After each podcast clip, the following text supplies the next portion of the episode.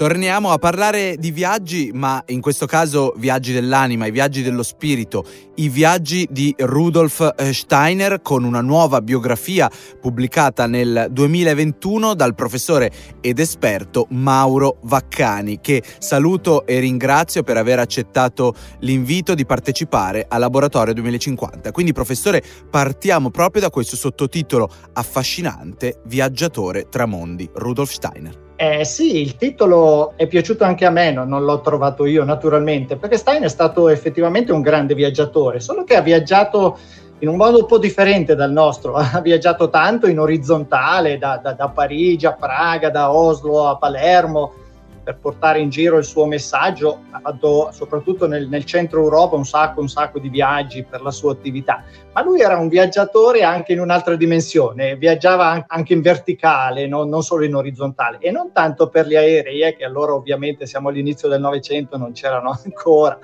eh, perché viaggiava con la forza della meditazione, viaggiava con la concentrazione del pensiero e quindi eh, navigava da Signore anche in altri mondi, mondi un po' superiori ai nostri, mondi diversi dal nostro e sui quali ci ha dato tra l'altro un sacco di belle, belle informazioni provando a dividere in varie parentesi questa esistenza di Steiner così polifonica, iniziamo proprio dal periodo della formazione. Sì, lui ha avuto una formazione diversa eh, dai viaggiatori astrali no, di quel genere lì, quelli che vanno nei mondi superiori. Lui era, ha fatto il Politecnico di Vienna, una, una, scuola altamente scientifica, e poi anche nella fase giovanile della sua vita il Politecnico vuol dire matematica, fisica, chimica, ha scritto anche delle voci di dizionario, è stato un giovanissimo esperto degli scritti scientifici di Goethe, quindi un'ottima formazione scientifica e una grande passione filosofica sua, eh, sua personale, che aveva fin dalla, dai 13-14 anni. Poi però ha fatto nella vita per vivere fino ai 34-35 anni il giornalista, eh, il, il, il, freelance direbbe oggi, eh, soprattutto a Berlino, nella vita culturale di Berlino. Questa è stata un'esperienza decisiva per lui nella capacità di comunicare, che l'ha poi caratterizzato per tutta la vita, perché lui è stato un grande comunicatore eh, per tutta la vita. E poi dai, dai 35-40 anni in avanti, quando è stato scoperto, diciamo così, dai, dai teosofi, lui aveva molte cose da dire, eh? non solo notizie, ma anche approfondimenti, ma anche conoscenze ulteriori, chiamiamolo così. Allora, da lì in avanti la sua attività è stata prevalentemente quella di un divulgatore, di uno scrittore, soprattutto di un oratore per, per tutto il resto della sua vita. Lui è morto nel 25. Eh. Ci addentriamo adesso nel periodo della maturità del pensatore. Che cosa ci può dire a riguardo, professore?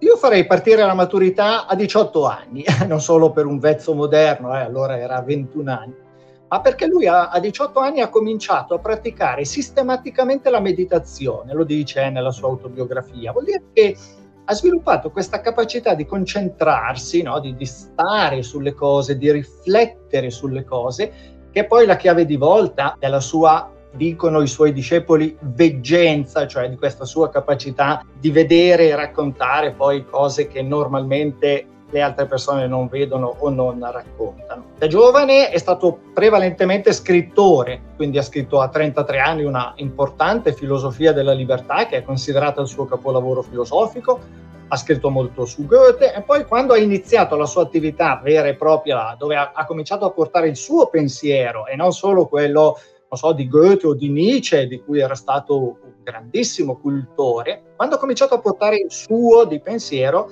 allora lo ha fatto prevalentemente con conferenze orali, 6.500 conferenze orali in, in tutta Europa, no? come dicevo da, da, Oslo a Palermo, da, da Praga a Parigi, con, con centinaia e centinaia di gruppi di persone diverse. E dopo la guerra, lì è stato proprio, se volete, la sua piena maturità, negli anni di guerra, nel 17 in particolare, lui diventa un pensatore sociale, cioè da grandi idee eh, filosofiche, cosmologiche, antropologiche, quindi questa è un po' la fase giovanile no, della sua attività, lui passa poi alla, alla, riflessione sociale e lì è proprio la svolta della guerra, la svolta del 1900, soprattutto 1917-18 che avvia poi gli ultimi sette anni della sua vita. E come ultima stanza di questo viaggio nell'esistenza di Steiner proviamo ad approfondire le nuove e le ultime discipline a cui eh, si dedica è di gran lunga il più interessante, il più moderno, a parte il fatto che naturalmente è il più maturo, come tutte le persone, nella maturità, persone come lui che hanno cercato per tutta la vita la verità, eh, che hanno studiato per tutta la vita, eh, non, non si sono mai sentite arrivate, mai divulgatrici solo di se stesse o del pensiero che avevano pensato. La svolta sociale, diciamo, dal 17 al 25, quando lui muore, muore il 30 marzo del 1925, è caratterizzata da quel bellissimo pensiero, forse il più interessante pensiero del Novecento nelle discipline sociali, che è la triarticolazione sociale.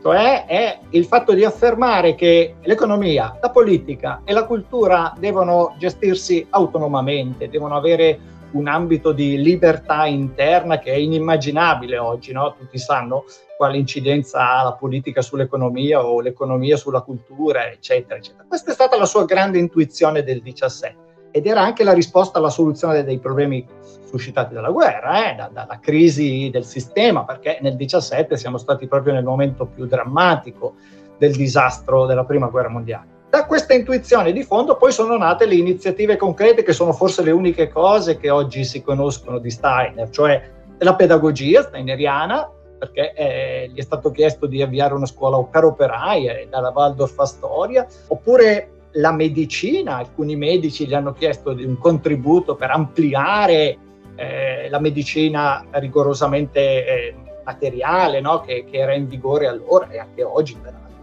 E infine nell'ambito dell'agricoltura, erano il periodo in cui si cominciavano a usare i fosfati per fare i fertilizzanti, no? incominciava l'agricoltura chimica che è quella poi oggi dominante e lui lì invece intuì che, che la terra era un organismo vivente, che bisognava usare anche altre forze per, per, poterla fertilizzare, per poter guidare i processi, i processi vegetativi. Ecco, queste sue grandi proposte, queste sue iniziative concrete, diciamo del, dal 19, 20, 21, 22, 23, preludono poi al suo ultimo contributo, poco prima della morte, sono negli ultimi due anni una forte concentrazione sui temi legati al destino, sui temi legati alla vita interiore, perché se la libertà è stato il suo punto di partenza, quando era ancora giovane, eh, quando aveva ancora 33 anni, a 60 anni scopre che, che la libertà è una faccenda soprattutto interiore e che la nostra vita interiore, che un'ordinata vita interiore, vita dell'anima,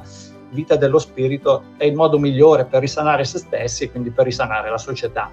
E grazie davvero per aver sintetizzato in modo così abile un'esistenza così complessa. Ma tornando a lei, una domanda personale. Che cosa ha rappresentato per il suo percorso anche di crescita non solo professionale la vita di Rudolf Steiner?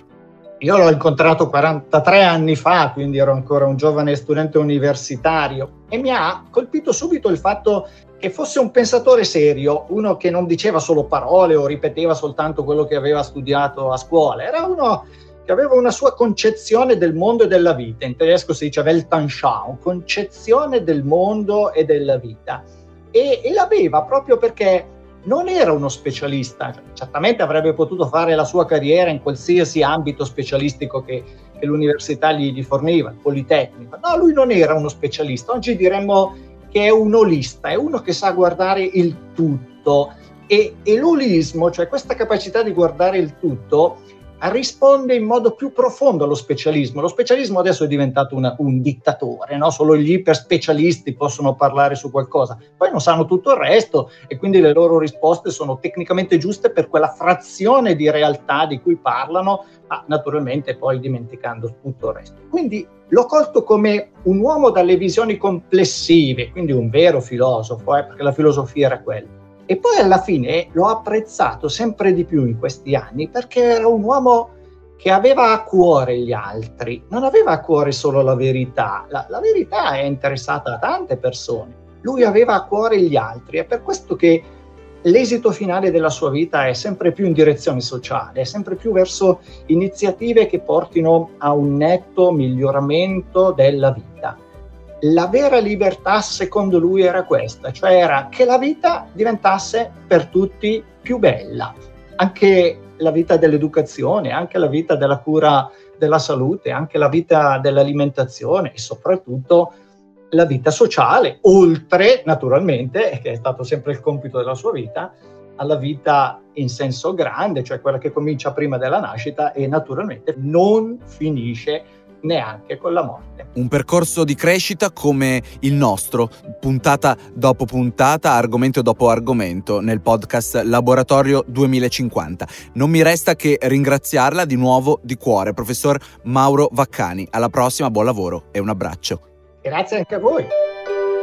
Se anche tu hai delle storie da condividere, scrivici direttamente sui canali social di Natura Sì, Facebook e Instagram.